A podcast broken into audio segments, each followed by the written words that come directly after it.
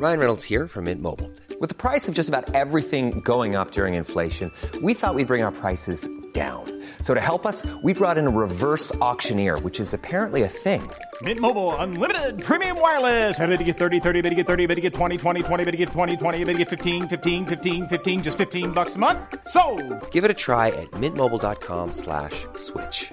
$45 upfront for three months plus taxes and fees. Promo for new customers for limited time. Unlimited more than 40 gigabytes per month. Slows. Full terms at mintmobile.com.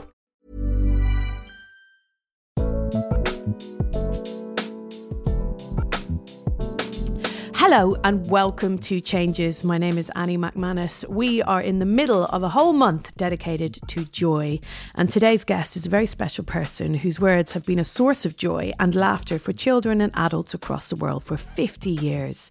Celebrated poet, author, professor, and broadcaster Michael Rosen has written over 140 books, including the beloved award winning classic We're Going on a Bear Hunt.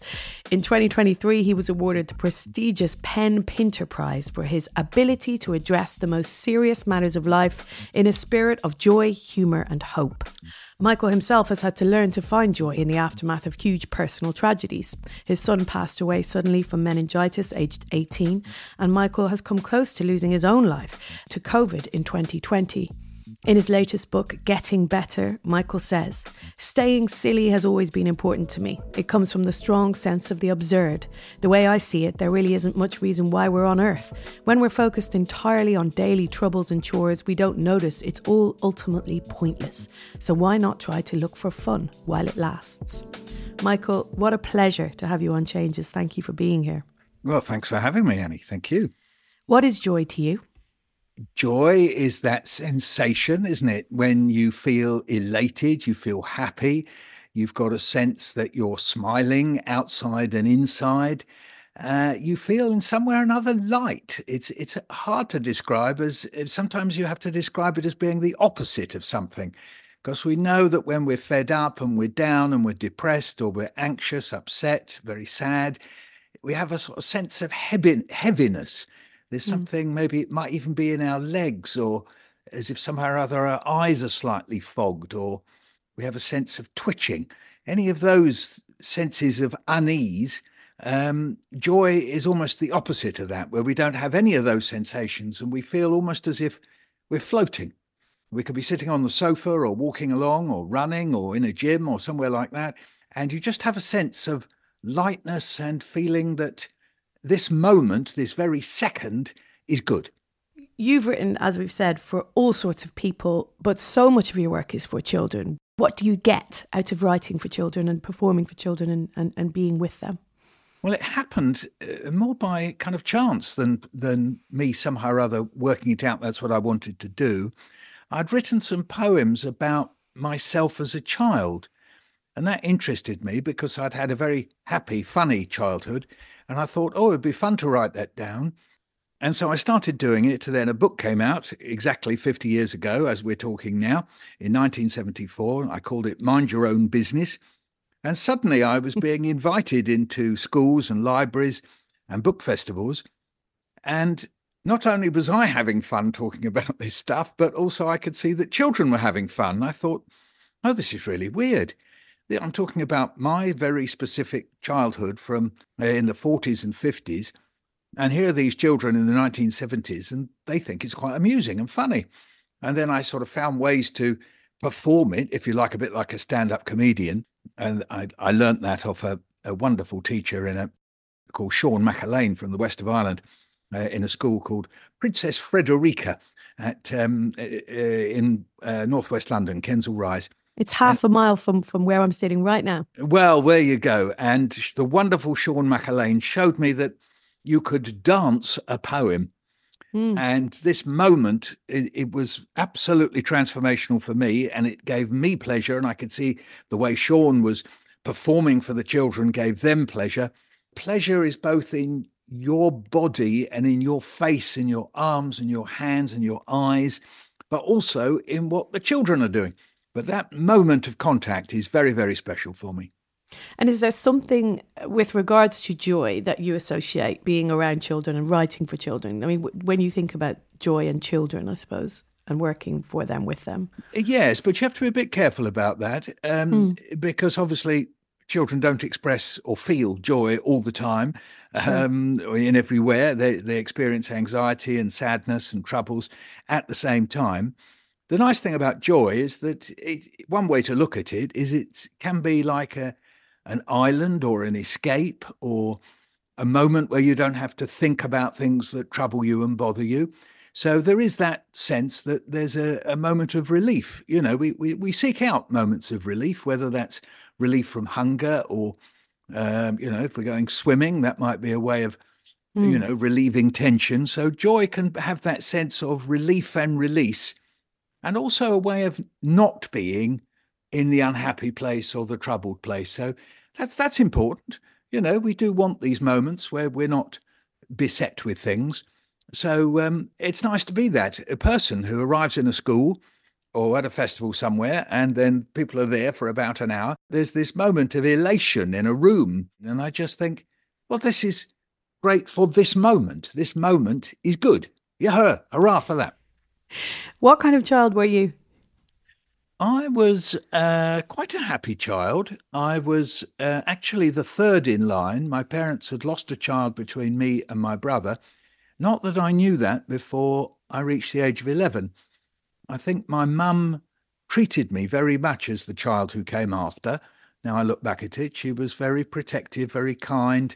And my parents were fantastic believers in comedy in the sense of absurd. They loved laughing, telling stories, singing songs, telling jokes, uh, seeking out people who were like that themselves and bringing them into the house to have meals and uh, to stay over. Us going on long camping holidays that were full of weird and strange adventures, which they then turned into fables and storytelling. And how did you find things like school and that kind of business? I'm afraid at secondary school, I was one of those people that teachers really, really, really hate. I was quite good at school, but I mucked about. I was just irrepressible. There was nothing they could do to get me to basically behave, as they would put it. I was talking, joking, taking the mickey, uh, getting into a group of guys who were very similar. They invented a kid called Furd F U R D. They invented him. Mm-hmm. So that if ever any of us got into trouble, we used to say Furd. Mm-hmm. So they'd say, What's your name, boy? Furd, 4C. And then, of course, you would get a detention. But then you didn't attend the detention because Furd didn't exist. So then Furd's name would be read out in assembly.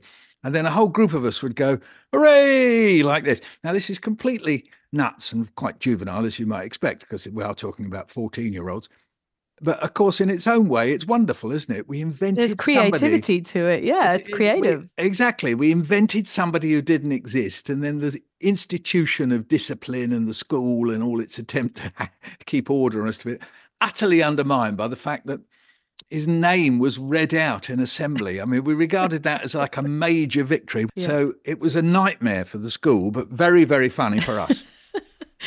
Um, your book, Getting Better, I absolutely loved it. It's kind of part memoir, part guide, but not not a how to. But you're very insistent on that. Um, just just how you have experienced some of the some of the biggest changes actually in your life. And one of the things that you mentioned with regards to what has helped you and which we touched on in the intro is play. And just talking about kids and what you're referring to there, I wanted to ask you about play and joy and kind of I suppose where you think you get your sense of fun and silliness and the absurd from. And also, can anyone have that? You know, for anyone who's listening, can you just easily access something like that? Or does it have to be something that's inherent in you? I think it's easily accessed, and people who like stand up comedy, and that's very nearly all of us, if you listen to stand up comedians and just sort of sit back for a moment and watch yourself watching them, you'll see that quite a lot of what we get attracted to with stand up comedy is the absurdity they point out. You know, if you think of somebody like Peter Kay, you know, he, he does that little thing, doesn't he? I won't do it in his accent because I can't. But anyway, when he says, What's that all about? now, when he does that, he's actually saying, Why do us why do we we human beings why do why do we do this thing why do we say this thing you know, there's that thing he does, for example, where he says, Have you noticed the kids at weddings? They do sliding. And then he does it. He, he takes his great frame and then he rushes across the stage, throws himself to his knees, and slides across the stage. And the whole audience cheers. Yeah. What are they doing? Why is the audience cheering this adult bloke sliding across the stage like a, let's say, a nine year old boy at a wedding? Because we sense how absurd it is. Why would a child do this? But we know that's what they do because weddings are boring. You go to the reception, people are standing around telling absolutely appalling, boring stories about who they met and how hard it was to get there. And they were on the A413. And kids do a thing that excites them. We talk about joy. They get the fun, they get the, the their own joy hormones going by running about and getting excited and red and sweaty and all that. And then they go sliding because you can't slide at home. You can slide in a great big hall. so he shows us that yeah. And he shows it, and we take the joy in that. So, in a way, that aspect of finding the fun in the everyday, we see in stand up comedians, and they do it, they do it very well, but we can do it as well. And we can do it in a whole variety of ways. We can do it through just talking and chatting and gossiping. We can do it by scribbling things down. We can do it just by making a space in our head and thinking about it. We can go onto social media and say, "Hey, I guess what you never, you know, you never guess what happened to me yesterday," and then tell each other these absurd stories, which I often see on social media. Um, and and we can also, if we want, explore these things in other ways. We can join classes of all sorts of uh, in all sorts of classes like dance or pottery and even gardening, you can be absurd in the way you garden. You can be very ordered, or cooking, you can be totally ordered and do it the way it is, and then think, oh, well, I'll throw this into it. Yeah. I guess, like w- with regards to play and the absurd and all of that, there it feels like there needs to be a kind of readiness to laugh. There's a choice, I suppose, you can make at a certain point. Like if you're with your kids or you're with someone and you're trying to make something and it all goes terribly wrong, you can choose to be cross because it hasn't gone to plan, or you can choose to embrace the absurd and just go with the wrongness of it. And I think that kind of choice is really interesting because I found personally that the more stressed you are, or the more burdens you have, or the more burdens you feel you have, the less likely you are to be ready to laugh. And it's kind of how do you and the people listening like allow for the laughter? How do we choose the absurd as opposed to the the kind of crossness of a situation, or just choose to? It's kind of there's a looseness to it, isn't it? There's a kind of looseness to be to being silly. Yes. Well, we are easily stressed. We are easily made angry. We are easily troubled. The world is not a very easy place. Yeah. Um, but as I say, if you focus on the fact that the actual core of the human condition is utterly absurd. We don't really know why we're here. I mean, I'm not a religious person, but even religious people, you know, you, you say, well, we're here for a certain destiny and there is a certain overall view. But actually, in the day to day, it's very hard to imagine that the the purpose of the divine is that I should empty the dishwasher every day because I emptied it the day before.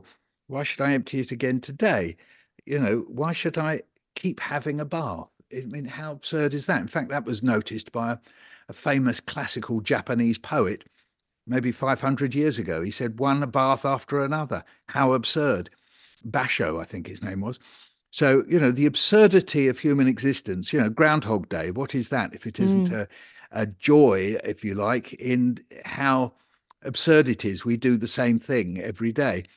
Um, so, if we can pivot. Oh, I do like that. Oh, I love, I love yes. the pivot. You like Great pivot? Word. Yeah, I like yes. pivot. So if we pivot, and if somehow or other, instead of looking in on our trouble, stress, anxieties, um, and and deep mourning, obviously on occasions, uh, if yeah. that happens to you, if we could pivot and find that core absurdity in what are we doing here? You know, there is no more purpose of us being here, I would argue, than than an amoeba or a, mm. or a hedgehog.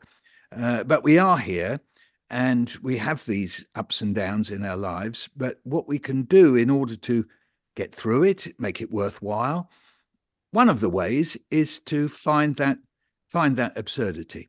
I mean, go back to Furd. I mean, dear old Furd 4C.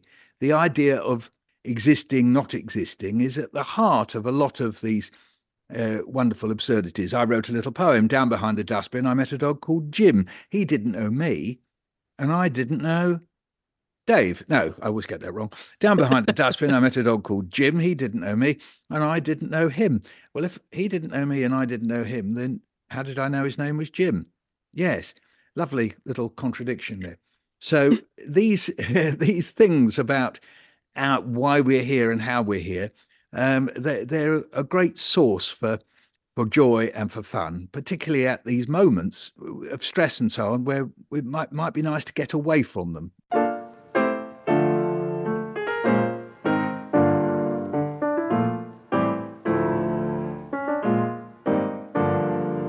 You have had your fair share of great stress and deep mourning, as you have said, uh, mentioned earlier, which brings us on to the biggest change you went through as an adult, Michael. Um, can you tell us about that, please? Um, so, what happened in 1999 was that uh, my son, who then was uh, nearly 19, uh, he said that he was ill.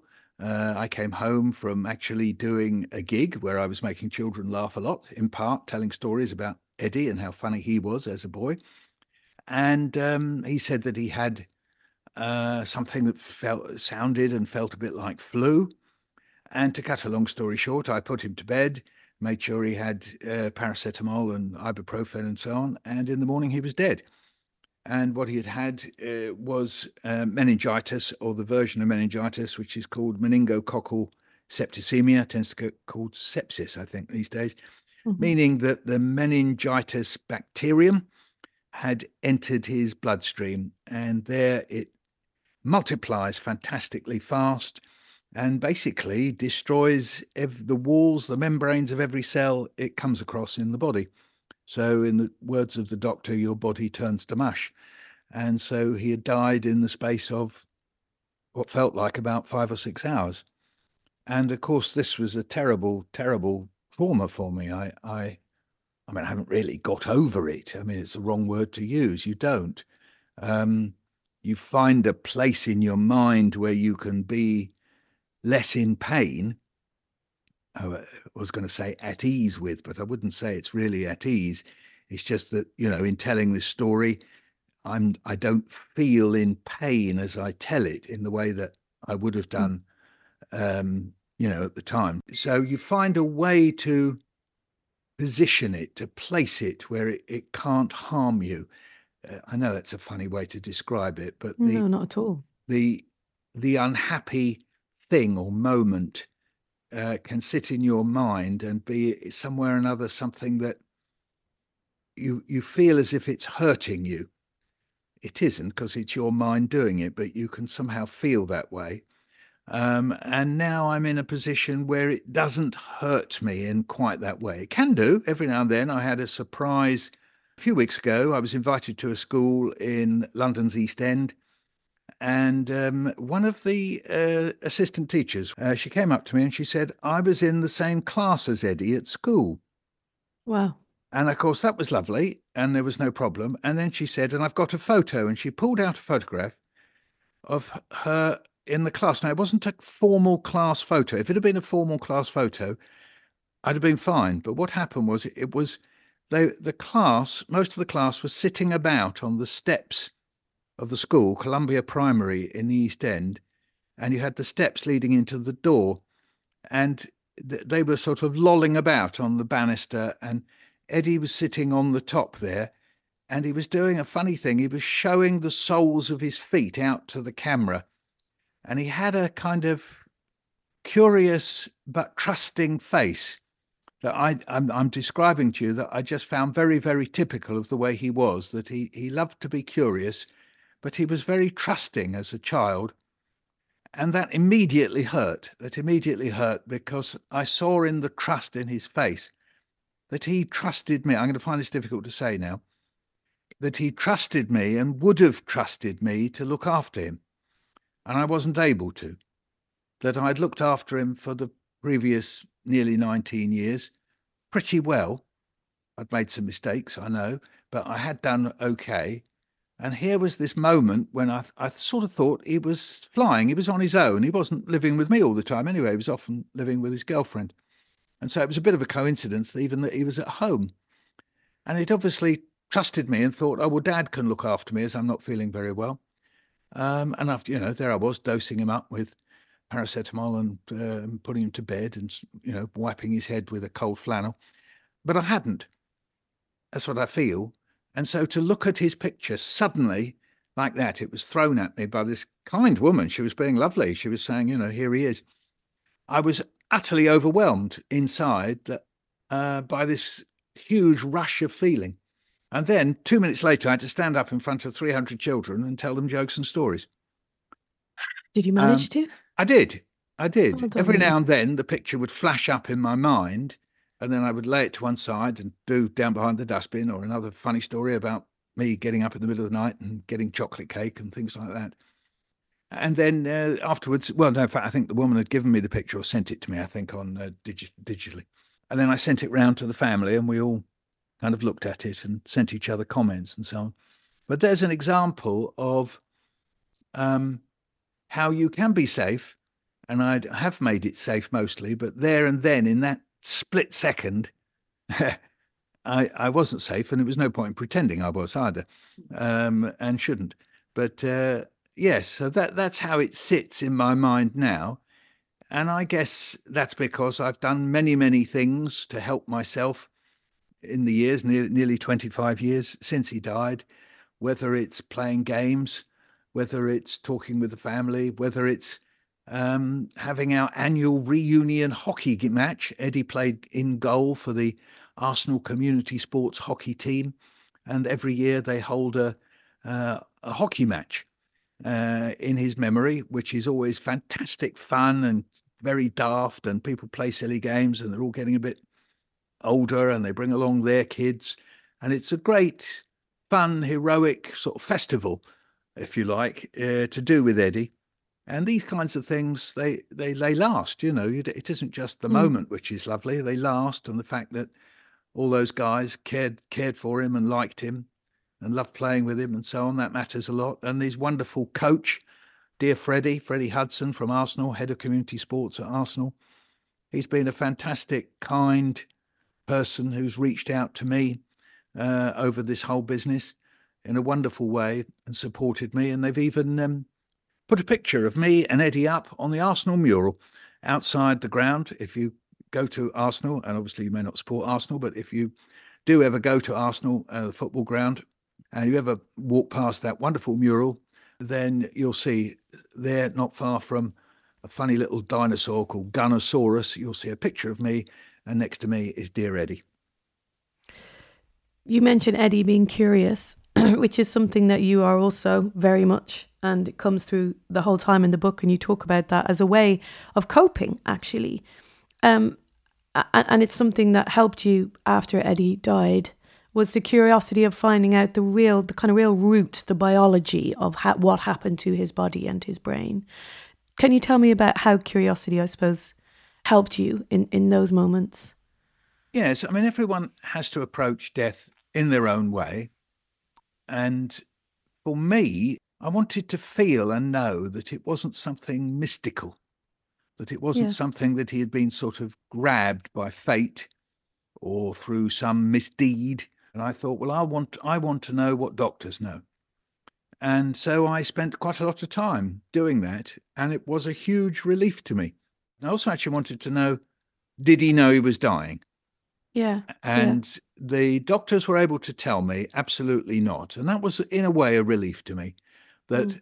as he fell asleep, he wouldn't have known that he was dying. His body, as it were, knew, I'll put that in inverted commas, that his body was uh, being unable to support life, but he wouldn't have known that, and that that's a relief to me. And uh, this may seem like a huge jump, but there was a moment uh, when I got COVID when I was being asked whether I would sign a piece of paper that would let the doctors put me into a coma, or as they put it, put me to sleep, um, so that um, my uh, body could have a go at defeating the COVID uh, virus itself, you see. So they said, uh, Will you sign this piece of paper to allow us to put you to sleep? So I said straight away, Will I wake up? Yeah. and the doctor said, You've got a 50 50 chance.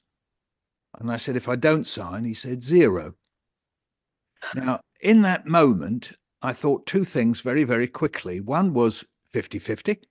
That sounds quite good. Why I thought that, I've no idea, other than that um, it's absurd, of course, because it's not very good, is it? 50 50. But anyway, I did think that. And it may be because I was suffering from hypoxia, in other words, short of oxygen. And that makes yeah. you, you know, kind of high in a sort, sort of way. So, and the other thought was if I'm asleep, I won't know that I'm dying. So it doesn't make any difference anyway. So I did actually have that thought, and I thought of Eddie. I thought at that very moment, Eddie didn't know because he was asleep. And that was a relief to me. And so it was a relief to me in that moment when I said, Ray, yeah, I'll sign. Because I thought, well, I won't know anything about it. Boom, gone. Was there ever any thoughts? I mean, you say you weren't religious um, about the idea of uh, being with Eddie again in some spiritual realm, you know, if you did die? Um, I don't think that rationally. Um, I don't think there is a place where I'll meet up with Eddie again. Uh, no, sadly, I t- it is, I'm sad about it uh, mm. that I don't believe that. Um, and I, I don't. But at the same time, I do have a sense that our existence on earth is that we have this living thing that me and you are doing now. Yeah. And that death is a presence amongst the living. So that's slightly different from people's understandings of the afterlife. That's to say, if you go to a cemetery, you are in the presence of the dead. If you are uh, in a family and you start talking about somebody who died, that's because all of you have got a bit of that person in your head. So there is a way in which death is with us and amongst us.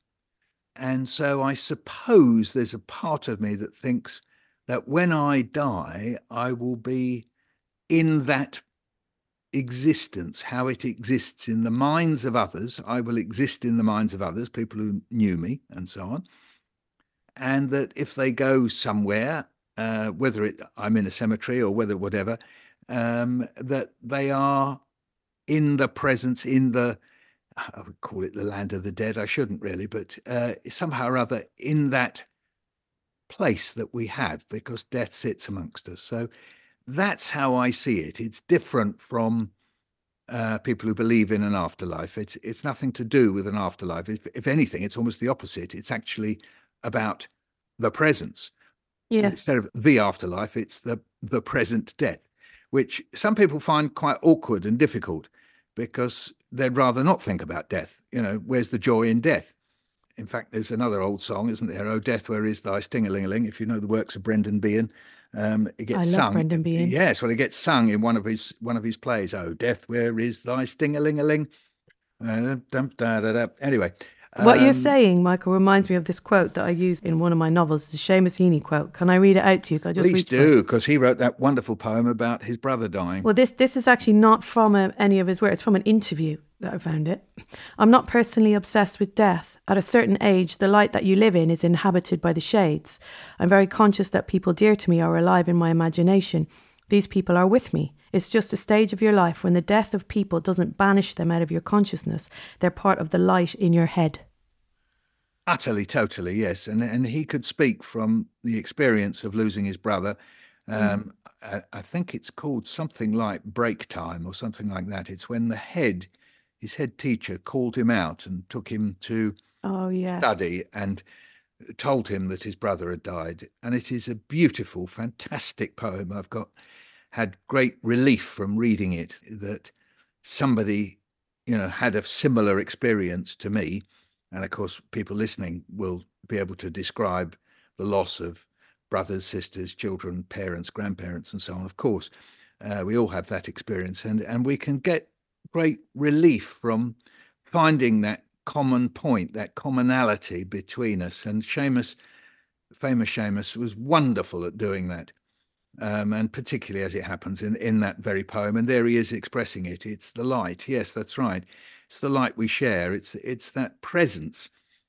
Uh, we so often think of death as being non-present, not mm. being there, but in actual fact, it sits with us. You know, all anybody listening to this will know of somebody uh, who died, and that person is existing in their head.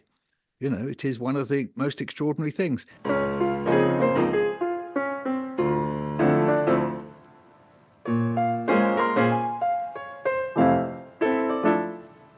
Michael, talking about the grief that you felt after Eddie died and relating that to joy, I suppose, was there a point when you realized that you had to purposefully go and seek those feelings, you know, of getting better and, and of striving for joy?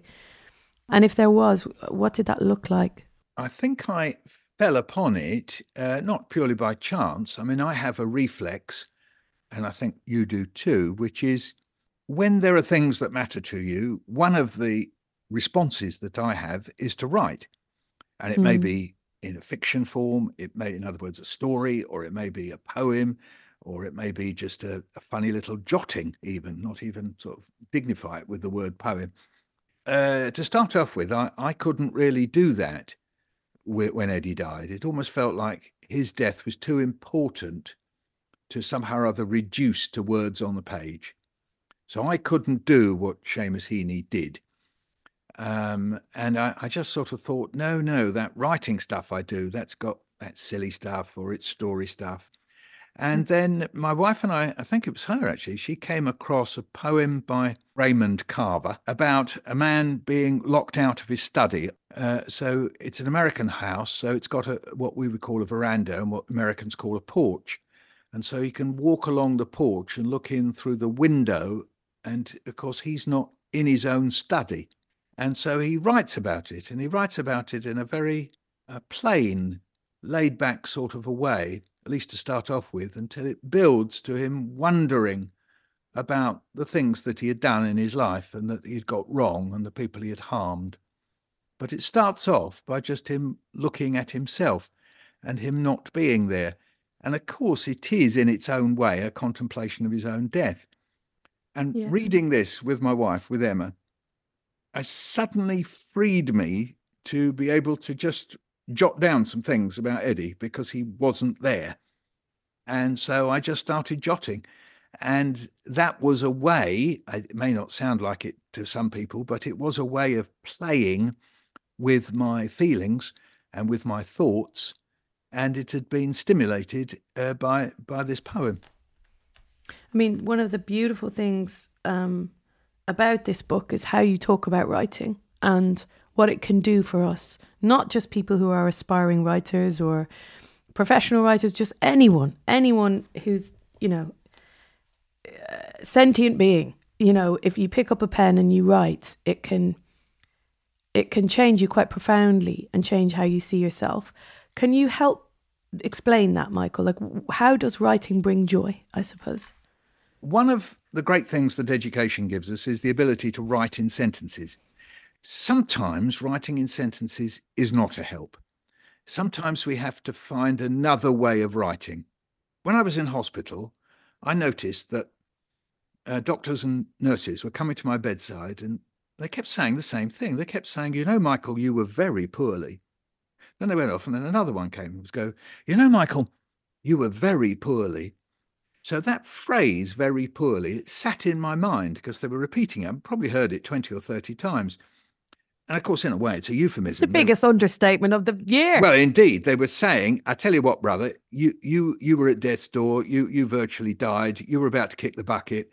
You know, you were on the way out. You were in, you were about to check out. All these other phrases, but they were using the phrase you were very poorly. And of course, I Me started. poorly, I think, is like a runny nose and a bit yeah, of a exactly. cold. You know? And of course, I started to find it funny. Yeah. So that these people were nodding so gravely and saying, yeah. You were very poorly, you see. I just wrote down very poorly. And then I wrote underneath it, That's what they say to me. Well, when you write in these phrases and half sentences or even whole sentences and start a new line, it enables you to think in another way you can think according to the flow of feeling.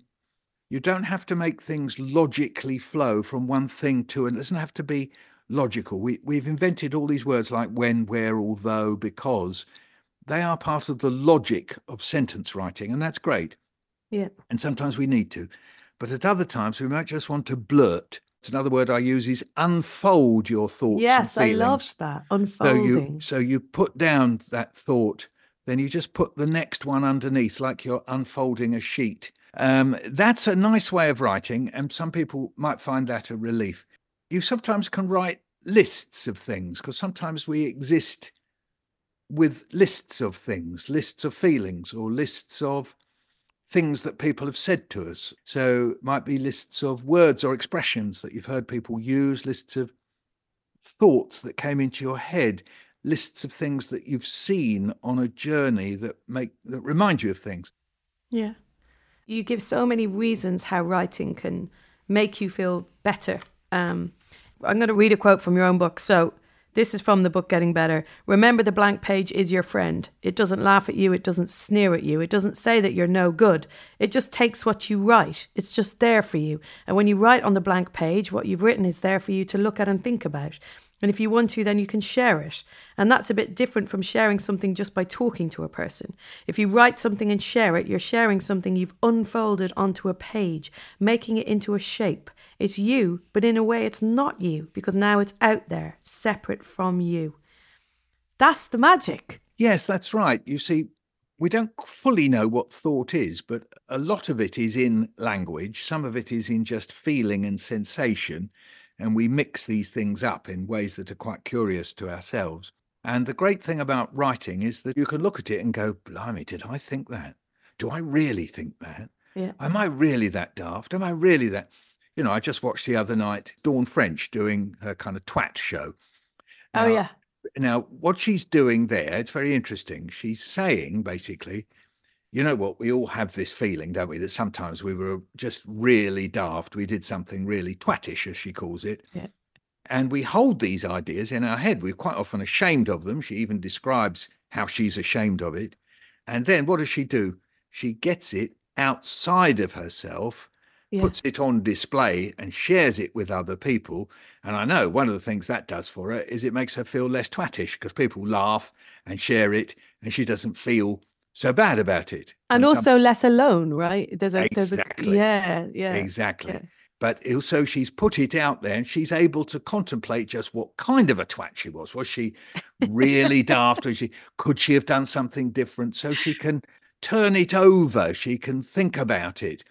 Well, in a way, a lot of writing can be like that for you, for us, and you can change it if you want to, you can run a fantasy where you didn't behave like that, or you can run a fantasy where you wish you behaved like in a certain way, or you can try to be authentic, is a word I use. You can try, try and be as true, as true, as true as is possible to be to that moment. What did you say? What did you do? What did you think? What did you feel?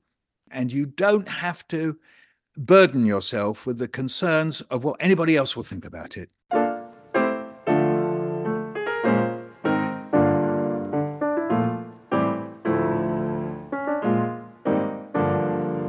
Need to ask you your, the last question, and, and you need to quickly tell us because we've referred to it a few times about what happened to you in 2020. So, the change you'd still like to see in the world, you talk about the NHS and was it flourishing? I think you used the word.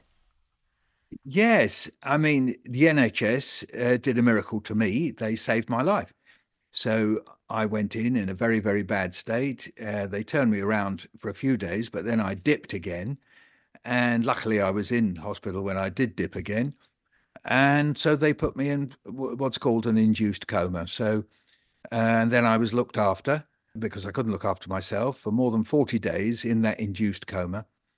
Um, so they were doing everything for me. Yes, they're feeding me, they're giving me medicines, they're dealing with my waste products, they're doing. Washing, they were singing you happy birthday, shaving me, singing me happy birthday, as you say. Yes, indeed doing everything, holding my hand, uh, telling me stories, talking to me, writing a diary of what uh, I was doing and what they were doing for me.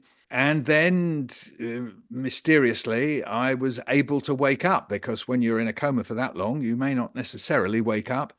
Um, but with the help of Emma, who came in and held my hand and played recordings of our children uh, in my ear, uh, somehow or other, I came out of that coma because they'd stopped the meds, you see. They'd stopped giving me the medication, but I hadn't woken up. And that's always a big worry wow. that because they give you those meds to get better. I'd seemingly, seemingly defeated the COVID virus, but I hadn't woken up. And then they uh, put me back together again because I was so deconditioned, that's the word they used, that I couldn't stand up, I couldn't walk. And I went to a rehab hospital, and in three weeks, they taught me how to walk. What they did for me for three months, I, I can't put into words. I get a bit overcome, to tell you the truth, because it's so much. So to me, this is, you know, human behavior at its best. It's yeah. social, it's caring, it's full of thought, experience, education, sympathy, compassion, teamwork. And for me, this is fantastic. I fear that what's happening to the NHS is not good. There's not enough money going into it. The people working in it are not being paid enough. And there's all sorts of ways of trying of government trying to hive off bits of it, privatizing it. I would love to see anybody, anything, any authority, any government help, helping in any way that's possible, helping the NHS to flourish. That is something that matters to me enormously. Um, what did you learn about your body after that incredible thing that it went through? You know, you, you you got to the threshold of death, basically, maybe even past it for all you know, and came back. Now you're you're living in your body again. You've had to learn all over again how to walk and how to be in it, I suppose. What have you learned about your body in relationship to joy? How those things are related, the physical and joy, and, and how you can make yourself feel better in your body? Well, it's the theme of today, isn't it? It changes because there's the body and mind, the mind and body of me before I'm ill. Then hmm. there's the mind and body of me being ill. And then there's the mind and body of me after I'm ill. So there's three states of being. So I've become acutely aware, and it's almost every day, every hour, every minute, that there are these three states of being somehow or other in me, in my mind. Now, this is huge because you, you have to somehow or other come to terms with it, explain it, describe it to yourself. Now, one way is to be terribly serious, as I am now, being quite mm. serious mm. about it. Or, of course, it's actually quite daft and quite crazy. And so, this idea of change is it can be it can be funny and extraordinary. Yeah. And so uh, that that's also I explore that in my mind as I go about, and I think how funny it is that I'm sort of stumbling into the table because COVID damaged my left eye and left ear. I'm a bit wonky. Well, wonkiness yeah. is in its own way quite funny. You know, kids talk about wonky donkey. Well, it's sort of a bit like that. I kind of walk into the table and people around the family go, "Hey, look, Dad's walked into the table again." Um, so you know, it's possible through these changes, and they are, to find the the funniness, the the absurdity, the humor in them, even as they are in their own way traumatic. We always think of trauma as being ter- a source of unhappiness, but trauma can actually, in its own way, be the source of humor too. What are your intentions, if any, for the rest of your life with regards to how to live the best you can live? I have no real intentions for the rest of my life as such. I have intentions for the next minute, the next hour, and maybe for tomorrow. Okay. Um, and I've I've gathered that once you're in tomorrow, usually there's another tomorrow unless you die. You see, so you can work on the basis of living for today, but in the knowledge that there'll be tomorrow, or at least the hope there'll be tomorrow. So I travel in hope. Yeah. I, th- I think it's probably best to do it because if you travel in despair, then you get to the end and all you have is despair, which seems a bit of a shame because it, despair is very difficult to enjoy despair. So I always think that if you travel in hope, you travel in a good mood, you travel and you can enjoy things. Um, so, though, as I've said before today, uh, that all this seems absurd and there is no end or reward point in my life, in my cosmos, uh, I think, well, make the most of it. But uh, of course, though, if you die the following minute, then you have made the made the most of it for the rest of your life. There we are. There's a, there's a, a jolly thought. Yes, I'm glad it's made you laugh. Yes, good. Michael, I thought it would be nice to end the episode today with a poem that for you relates to joy or the feeling of joy. I believe you have one for us. Here we go. Hands on the bridge feel the rhythm of the train Hands on the window, feel the rhythm of the rain. Hands on your throat, feel the rhythm of your talk. Hands on your leg, feel the rhythm of your walk. Hands in the sea, feel the rhythm of the tide. Hands on your heart, feel the rhythm inside. Hands on the rhythm, feel the rhythm of the rhyme. Hands on your life, feel the rhythm of time. Oh, what a beautiful poem. Thank you so much, Michael. Thank you. We put a link to Michael's book on our show notes. It's a very beautiful read. It's one of those books you'll want to give to anyone you know who has uh, gone through grief or is going through grief. It's called Getting Better Life Lessons on Going Under, Getting Over It, and Getting Through It. Um, also, I want to hear from you. Give me your thoughts on joy in general in your life. What brings you joy? Uh, have you changed your opinion? Have you changed your approach to joy and accessing joy and maintaining joy in your life uh, upon hearing any of these episodes? I'd love to hear from you. Changespod at gmail.com. That's where you can go send us an email or a voice note. Thank you as ever for listening. Please subscribe to the podcast if you get a chance. Share the episodes around your mates, your family, and we'll be back next week with our final episode of Joy January. Changes is produced by Louise Mason with assistant production from Anna DeWolf Evans. We'll see you next Monday.